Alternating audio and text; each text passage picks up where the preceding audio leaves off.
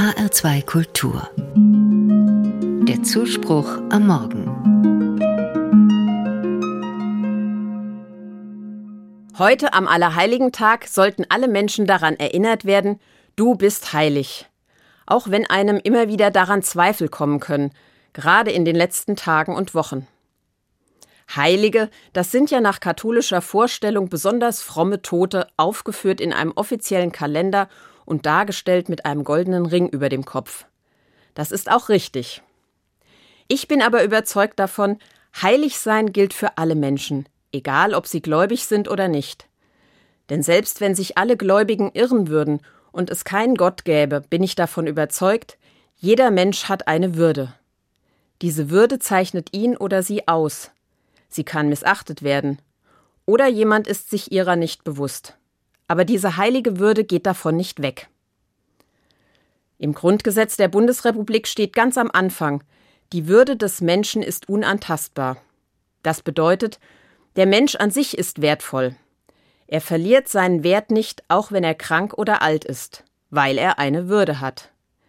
Als Gläubige sage ich, die Würde des Menschen ist heilig.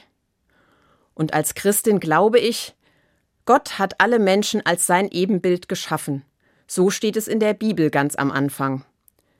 Das bedeutet, jeder Mensch ist Gottes Schöpfung.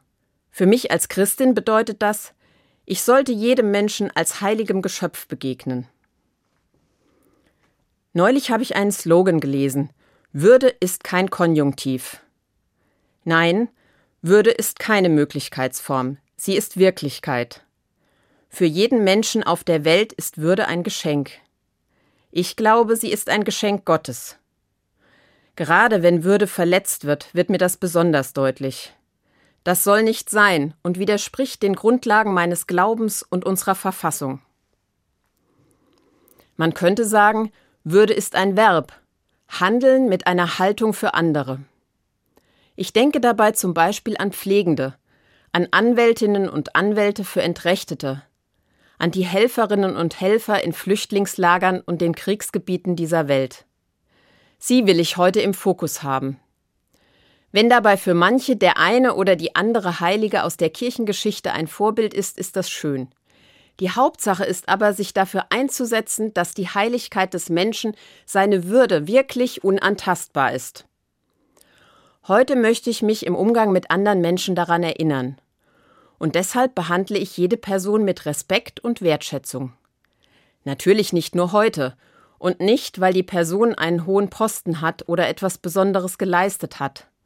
Auch nicht, weil sie super fromm ist oder sich aufopferungsvoll um andere kümmert.